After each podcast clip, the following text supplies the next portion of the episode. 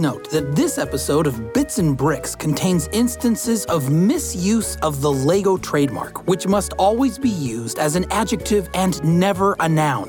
As a reminder, it is never appropriate to refer to the company that designs and produces Lego brand products as Lego. Rather, the correct name for the company overall is the Lego Group.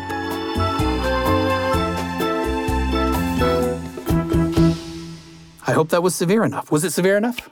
We get Yeah, that was great, Ben. We got it. All right. On with the show.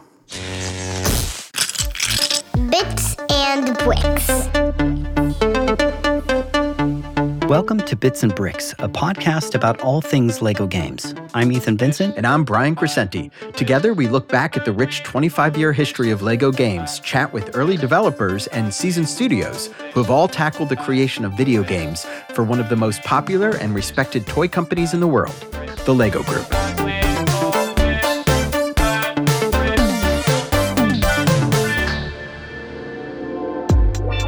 Hey, Brian. Hey, Ethan, how's it going? Good. Welcome back. Here we are, season four. Can you believe it? Yeah, you know, this is a little bittersweet. This is going to be our last season, our last nine episodes Oh, man. of a more than year long run of LEGO games podcasts, which Yeah. I've loved making with you. Yeah, it's it's amazing to think back about how you and I started on this journey at telling the story of Lego games and, and how our ideas grew from, you know, these kind of one-off deliverables to an actual podcast series, you know? Um, now we're what 38 episodes deep into highlighting this library of video games that has amassed over the past 25 years. And with season four, it still feels like we're only starting to scratch the surface. Yeah, there's so much left. And, you know, this week, we're going to be talking about a tiny studio making a tiny game that spearheaded a very big idea at LEGO Games. That's right. Lego Tower, which hit in the summer of 2019, was Lego Games' first attempt to appeal to the massive older audience found within the world of video games. It's also the first mobile game released by the LEGO Group after that arm of the LEGO Group reworked its strategy for games. Under this new approach, the LEGO Group's mobile games were designed to represent the brand as a whole, the very notion of the LEGO toys and everything it stands for, rather than one particular theme set. Lego Tower, like Builder's Journey, that would follow about six months later, was an attempt to create an evergreen game that represented the play patterns of creativity and building that's at the heart of the Lego Group and everything it makes. And it all started with two brothers who loved to play video games. Ian and David Marsh grew up being very enthusiastic about video games, much to their parents' chagrin.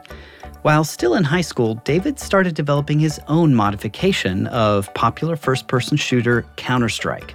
One of his creations, a map, found its way into a commercial release before the two graduated high school. Eventually, both of them found themselves working at a small game studio focused on cranking out traditional cell phone games. This was before smartphones like the iPhone dominated the market. Ian tells us that when the iPhone hit, he started messing around with it and ended up creating a little puzzle game that pulled in millions of downloads. Soon, he tried his hand at tweaking it and releasing it as a paid app. it started making more money than my day job. So I asked my then fiance whether I should quit my job and go into iPhone development full time. And she said now's the best time to make a decision like that since I was still young and, and we were just getting married and didn't have kids.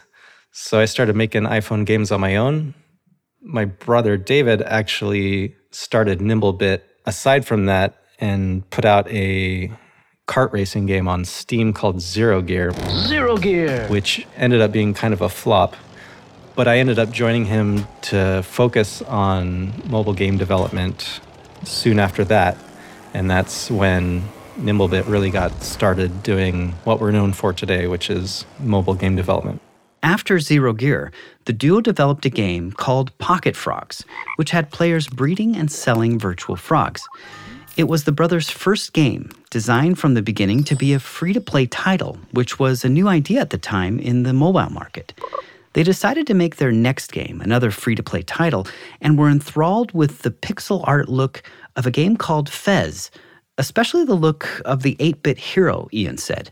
They wanted to use the art style in their new title and decided to try applying it to a restaurant management game. When we were mocking up the artwork and displaying it on the iPhone, we tried first to do it in a landscape orientation because that was a good fit for, you know, a single floor of a building. But we were also trying to mock it up in a portrait view and we started noticing that we could kind of stack multiple floors on this restaurant and it would be in a very natural shape for holding the iPhone up in a portrait view. And so then we started thinking, well, why couldn't we go even higher? It doesn't make sense to have a 20 story restaurant. So, what if we thought of each floor as a completely different business or apartment? And from there, it kind of grew naturally into the tiny tower we know today.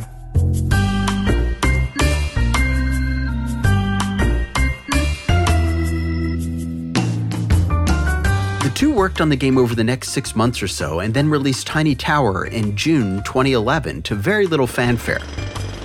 In the diminutive business simulator, players manage a tower that houses apartments for a growing number of tiny citizens known as Bitizens. The goal of the game is to attract more Bitizens who can move into the apartments, fill jobs at businesses, and go about their lives in the various shops. Each floor is an apartment or one of the eclectic mix of businesses, from coffee shops to laundromats to fortune tellers. While the game had a strong start, Ian said it wasn't really something to take notice of. That was until it suddenly started receiving a lot of mass media attention. Wired, the New York Times, Time, Paste all started writing about the little game made by two brothers. Then at the end of the year, the game was named the iPhone Game of the Year by Apple. Just as it seemed that Tiny Tower couldn't get any more attention, David and Ian had a run in with the massive game developer and publisher, Zynga. That's where most people really have heard of Nimblebit, uh, for better or worse. But someone, I think, sent us a link to this app made by Zynga, which was being soft launched in, I think, the Canadian App Store and uh, it was close to a one-to-one copy of Tiny Tower and all its mechanics, just with a more cartoon style. And we were young and snarky, so we we posted a public letter. Dear Zynga, all 2,789 of you, we noticed you were about to launch a new iPhone game called Dream Heights. Congratulations! We wanted to thank all you guys for being such big fans of our iPhone game of the year, Tiny Tower. Good luck with your game. We're looking forward to inspiring you with our future games. Sincerely, all three of us, Nimblebit. The callout sparked a bit of a public feud between the Marsh brothers and Mark Pincus, CEO of Zynga at the time. It also led to a massive amount of attention for the studio and the game. The Zynga game quietly disappeared, but Tiny Tower continued to grow, and soon companies were approaching Nimblebit about creating themed spin offs for the game. The first was Disney, which was interested in seeing if the tiny tower concept could be applied to the Death Star. The issue was that we didn't have the resources to develop it ourselves because we didn't want to hire a bunch of people and we were still just three guys at that point. We had hired one of our friends from high school, Tim. So we decided to just license the Tiny Tower IP to Disney and they developed the whole thing in house the unfortunate part of that was that after Disney Mobile restructured their operations about six months later, uh, it became a casualty and they didn't want to support it anymore. So uh, it was taken off the store. The 2013 release of Star Wars Tiny Death Star was followed by the release of Tiny Tower Vegas in 2014. While the small studio continued to support Tiny Tower, with a major 10 year anniversary update hitting over the summer of 2021 and the last update hitting just two months ago, they also started to shift their focus to other games like Disco Zoo, Letterpad, and Words Royale. But in 2016, a random piece of fan art would set the stage for Nimblebit to return to the Tiny Tower idea with some interesting twists. Someone sent us a link to a Flickr user named Warm Hand Sanitizer who had posted renders he had made of tiny tower floors imagined in Lego bricks. And they were just awesome to see. And everyone who saw them went crazy for them. And we thought it was really cool, but you know, we didn't think there was anything to do with it except for tell them how cool it was. As Ian David and the other one or two who made up Nimblebit at the time continued to create small, memorable, playful experiences on the iPhone, they were garnering the attention of a growing fan base at the LEGO Group. In the spring of 2017, the International Toy Company contacted the studio and asked if they'd be interested in creating a game for the LEGO Group. Specifically, they told Nimblebit they were exploring a new approach to mobile games, Ian said. They made it obvious that they wanted to make games that stood on their own and weren't simply advertisements for existing Lego products. Originally, they kept the slate pretty blank. Uh, I know we pitched them probably three or four ideas, mostly Lego versions of some of our pre existing games. Among the pitches were Lego brick versions of Pocket Planes and Pocket Trains. But it was the pitch for a new take on Tiny Tower that really stood out. And that's in large part thanks to that Flickr user with the unforgettable pre COVID handle, Warm Hand Sanitizer, and their fan creations. We included these tiny tower floors that had been reimagined in Lego brick form. And I think they really sealed the deal as to what kind of game we were going to go forward with because it looked like such a natural fit just from the beginning. Abhinav Sarangi joined the LEGO Group in 2018 after running a small indie studio in India for six years.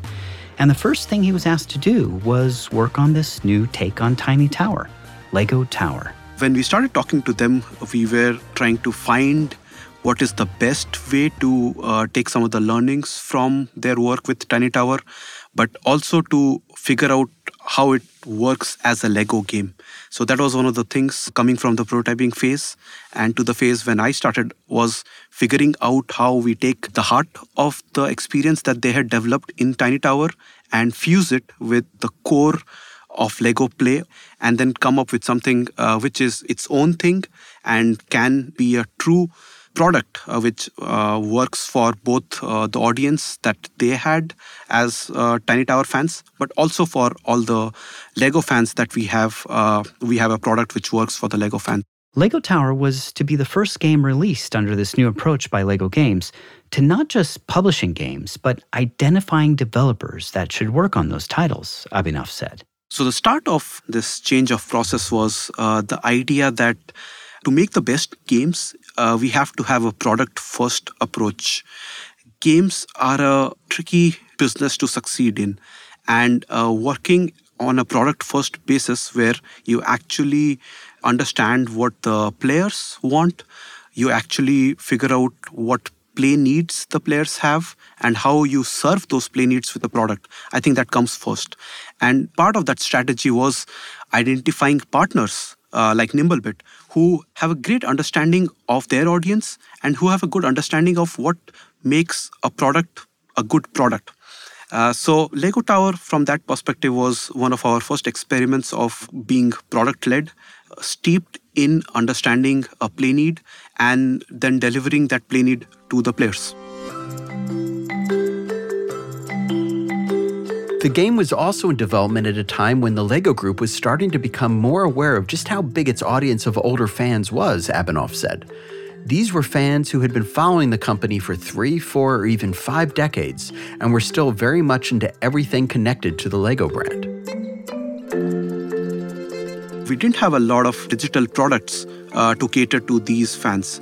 One of the things which, talking to uh, Tiny Tower, we were uh, really surprised and pleasantly surprised to learn was that players who had been playing the game for the whole lifetime of the game. So at that point, seven, eight years since the launch of the game. So they had actually players who started playing the game when they were teenagers and they were still playing the game as they became adults. And that started this notion of how do we develop this product which one kind of like continue the journey of a player as they play but also cater to these older segment of lego fans uh, who we interact with through our afol channels who we interact with under social media and have a product which works for them part of the journey of actually discovering what Lego Tower could be was working closely with the AFOL media, going to the different events uh, uh, that we went to where we could interact with them, get their feedback, and uh, really trying and making sure that we have a product which works for the younger audiences, but also for the older audiences who want to you know, still interact with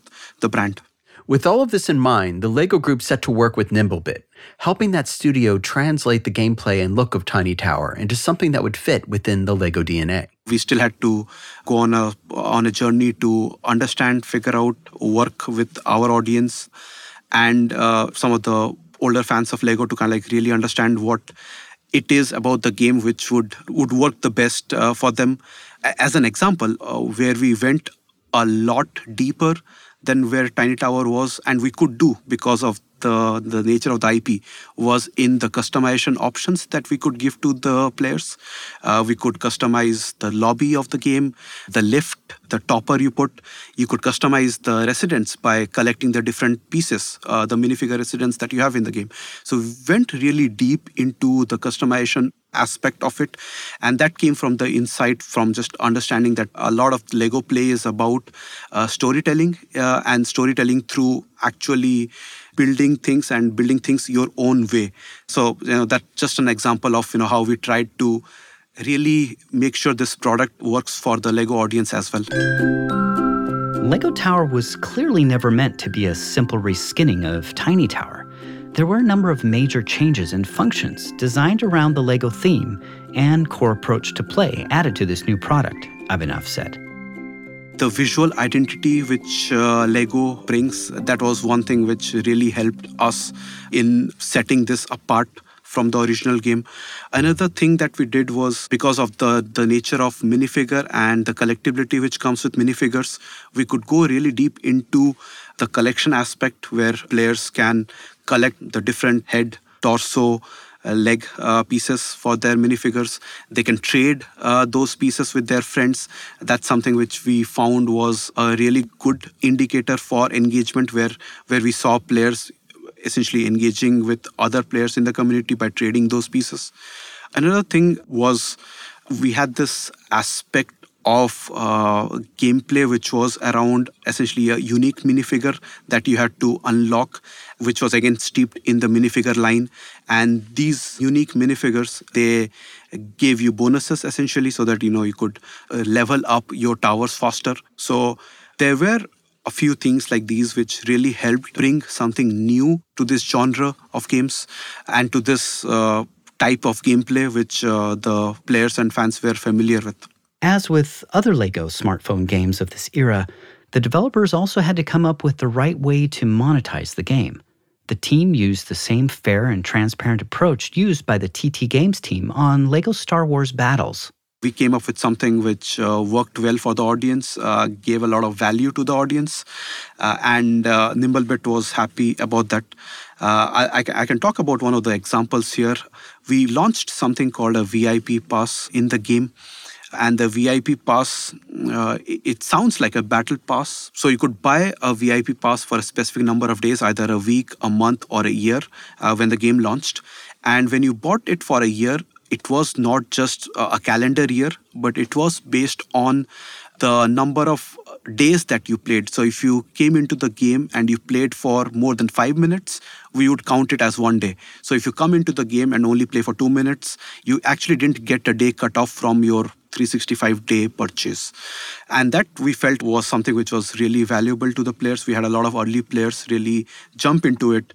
And in an update last year, we actually removed the need for 365 days. So we made the VIP pass a lifetime pass uh, into the game. And that was also, I think, well received by the community. As the team was working toward launch, they also relied heavily on playtesting. Specifically, the LEGO Group wanted to make sure it could engage with older fans of LEGO bricks and get their feedback about the game and what changes would make the most sense. One of the avenues for that was a LEGO Ideas contest that we ran before the launch of the game. The LEGO Tower LEGO Ideas contest was one where uh, we supplied a template for a tower. So we said the tower in LEGO Tower is uh, nine bricks high it is uh, 32 studs wide, it is 12 studs deep. So within these constraints, can you build a floor of your choice? It could be a business floor, it could be a, a residential floor, and submit it. That contest was very successful. We had more than 550 entries, uh, which at that point was one of the highest uh, entries in a Lego Ideas contest. Through that engagement and just being part of that community, we got a lot of great ideas around what kind of floors they want to see. Uh, we actually selected six winners and included them in the game itself uh, when we launched. So the Lego Ideas contest was a great way for us to get a sense from the community itself and make the community part of the development of the project in a very natural way.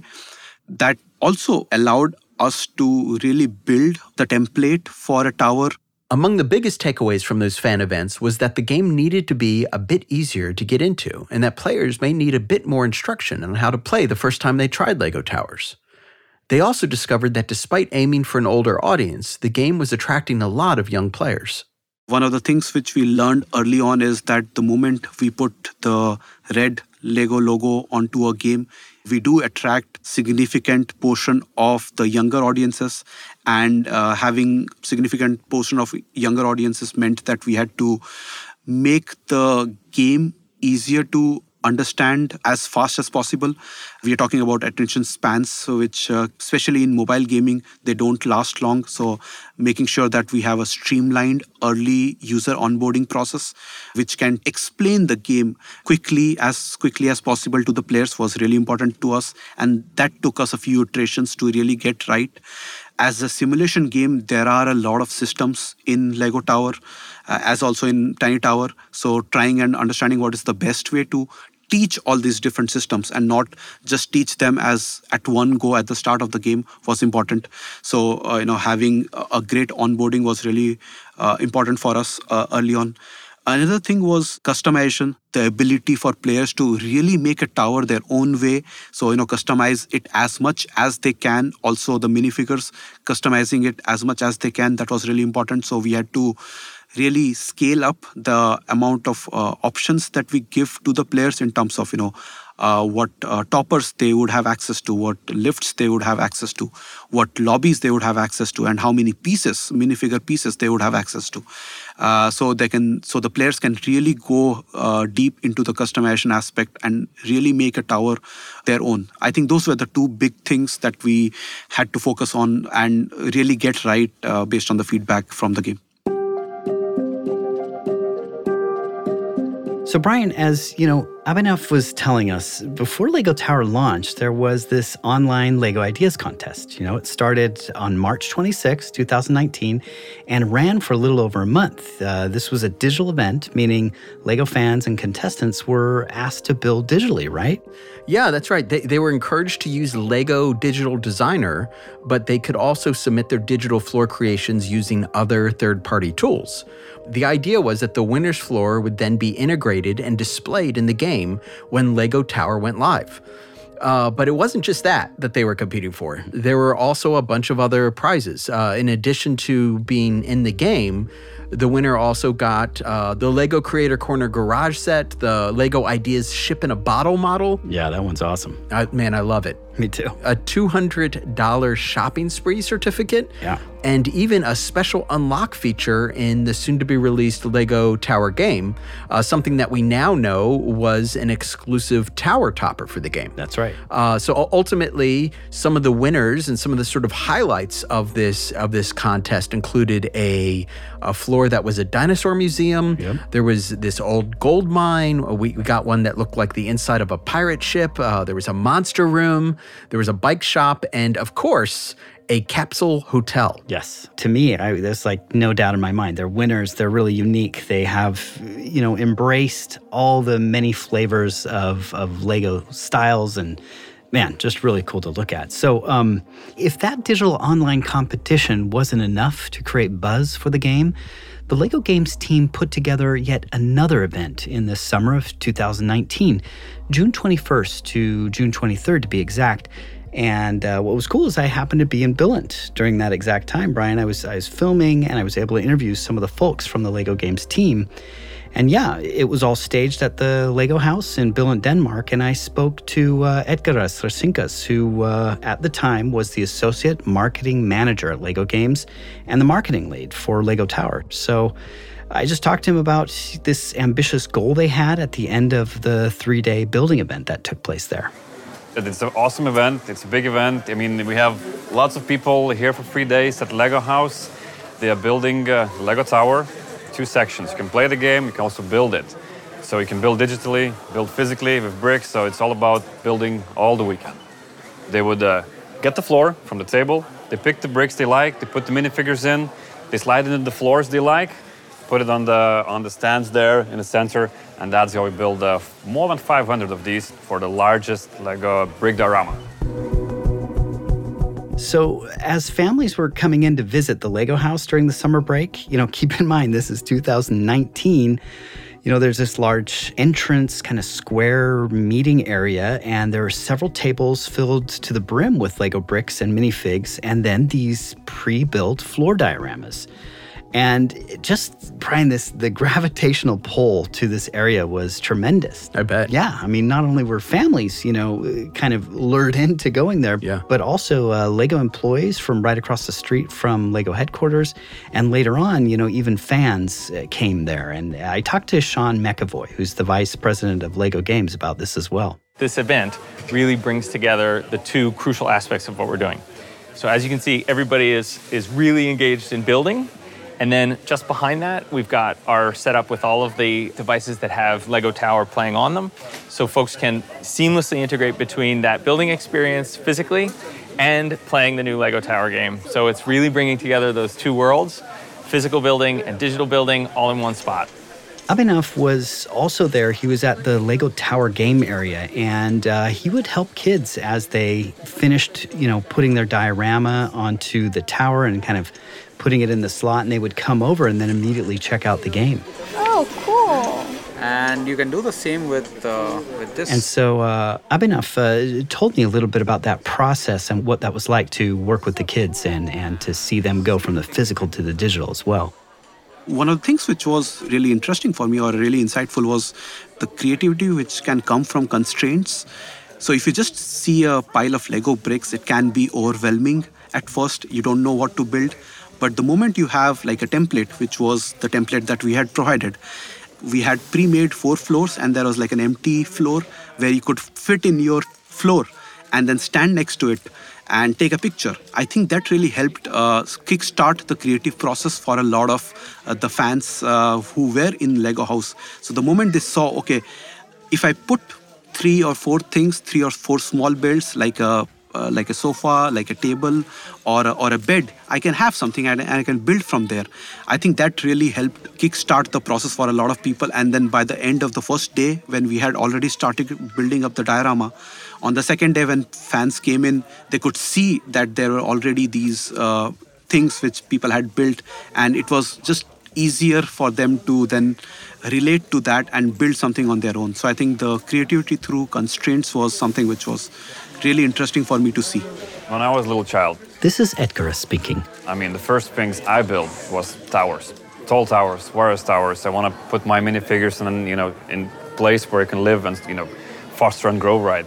So that's this mini city, and that's exactly what we're trying to build. It's a giant city of towers, and that's what the game is all about. You know, building a tall tower, you know, inhabiting your your citizens, and uh, you know, we see a clear connection. As I mentioned, all of this took place in the Lego house, known as the Home of the Brick, which is this incredible building. It's it's built like 21 giant Lego bricks kind of stacked and balanced on each other, and the facade is covered in tiles that look like classic 2x4 Lego bricks. And and inside is almost 130,000 square feet or 12,000 square meters, and it's filled with 25 million Lego bricks. Uh, you have these waterfalls that are built out of bricks, giant animals, plants. Uh, they have the fish tank that we've talked about too in in previous episodes. But if you have haven't been there, it's definitely worth the trip. And I mention all of this, of course, because I had the privilege to talk to Jesper Vilstrup, who is the managing director of the Lego House. And he talked to me about holding the Lego Tower event there. Well, I think the Lego House is a fantastic place to host events. And we love when our colleagues in the rest of the Lego group, when they want to use the house as a home to get some, you can say, more activity, some more life here in the Lego Square as well. So, uh, I mean, we love having events here. Well, the thing we love the most about it This is Sean speaking. is the fact that you can customize your own Lego tower, build your own floors, bring in your own minifigures, and really have that ultimate experience of customization throughout the entire play experience. So, fluid play, bringing together physical and digital in one single play session, and we feel like an event like this brings those together in a really interesting way as well. Yeah, on Sunday, we have uh, Guinness World of Records coming to measure the, the record. This is Edgar speaking again. We plan to hit uh, the current record of uh, 17 square meters. So that will, uh, in numbers, that will be more than 500 of uh, modular builds. We have elevators next to it, like there is in the game. We have toppers. The amount of work behind the scenes that we have uh, invested Here's Sean again. as a team, um, Edgaris and Danny and Abhinav and Sandra and the entire LEGO Games team, it's just a huge shout out to them. Um, they are the ones who really brought this together in partnership with our friends at LEGO House and, and across the group. So big, huge shout out to the team. Yeah, I mean, this whole event was really cool, Brian. And of course, what was really frustrating for me is I had to leave on Saturday. Um, so I couldn't be there for the actual, you know, Guinness Book of World Record people to come and to make their announcement. Oh, that's a bummer. That's the big event, the Yeah. big sort of unveiling of whether they broke the existing record and, and get to sort of place their stamp inside the Guinness Book of World Records. Exactly, exactly. But I did get this re- recording from Edgarus uh, that we should probably just listen to, and then you we can find out, right? Now, the minimum requirement for this record was 17.13 square meters. And I've measured this diorama and I've done the calculations. I can tell you that this diorama measures 21.04 square meters. Brand new Guinness World Records title.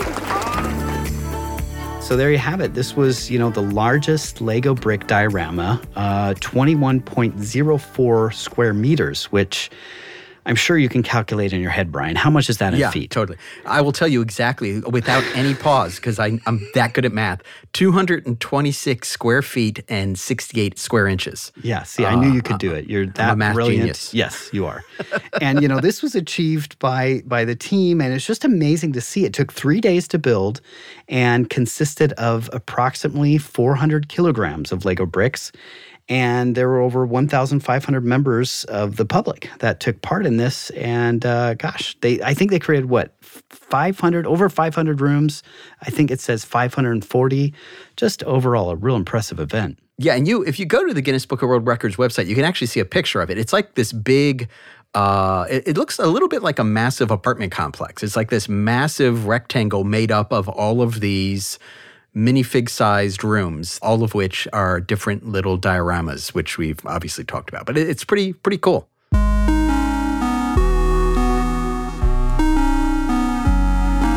The game was very well received by the LEGO group. In fact, it was so well received that some of the LEGO game team members were reluctant to rebuild their towers once they maxed them out.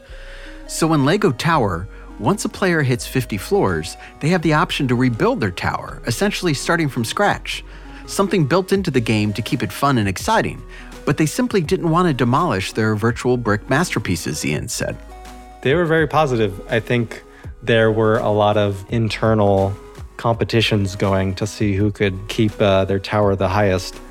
They would always be asking us when the next next floors were coming in the next version because they had built them all and they were hungry for more. The game's arrival on Google Play and Apple's App Store in July 2019 elicited what Ian called an interesting mix of responses from players. The studio also continued robust support for the game after launch. A lot of Nimblebit fans downloaded and played it, and a lot of Lego fans who had never played our games before played it. I think it was probably another kind of flavor of Tiny Tower for most of our Nimblebit players. And for Lego fans, it probably, I think they were excited to have a game that was kind of a new genre as well as a new, not franchise, but uh, something fresh and and not just another formulaic kind of um, sequel to something else. The business The casual simulation genre, I think, has a lot wider appeal than some of the other games that were out at that time. So I think that the reception was was pretty positive from both groups. In its first year, about 9 million people downloaded the game. The game is still being updated today and is now approaching 20 million downloads. And Abhinav said that the experience creating the game was almost as fun as the game itself. Working with Nimblebit has uh, frankly been a been a joy. For a small team, they work hard. I mean, they are nimble. Sorry, excuse the pun, but they are very nimble in how they work, and they really know the audience that they cater to. I think that has been very important when uh, when you are that size. You have to be very focused on what you make, but also on what you don't make because you cannot make uh, you know things which a 50 member team can make. So being really focused on and being really player first driven i think has been a strength for nimblebit uh, but generally i think they're uh, you know as people i think they're they're some of the nicest people i've known in games. It has been a pleasure uh, and actually a privilege for me working with uh, Nimblebit, working with them and seeing you know how uh, how they've been able to you know make uh, brilliant products which you know which uh, a lot of the industry a lot of the game uh, development industry i think uh, has a lot of respect for how they have uh, you know conducted their business over the years and how they have you know been a beacon for indie developers in terms of you know how to do well in the mobile gaming space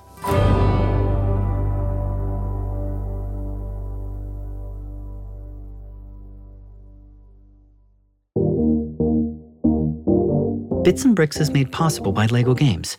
Your hosts are Brian Crecente and Ethan Vincent. Producing by Dave Tack. Our executive producer is Ronnie Scher. Creative direction and editing by Ethan Vincent. Research and writing by Brian Crecente. Art direction by Nanan Lee. Graphics and animations by Manuel Lindinger and Andreas Holzinger. Mixing and sound design by Dan Carlisle. Disclaimer voice is Ben Ungren. Opening's child voice is Milo Vincent. Music by Peter Premer foundermusic.com, and excerpts from the game Tiny Tower and Lego Tiny Tower. We'd like to thank our participants Ian Marsh, Sean McEvoy, Edgar Astrashinkas, Abhinav Sarangi, and Jesper Vilstrup. We'd also like to thank the entire LEGO Games team. For questions and comments, write us at bitsandbricks at lego.com. That's bits, the letter N, then bricks at lego.com. And as always, stay tuned for more episodes of Bits and Bricks.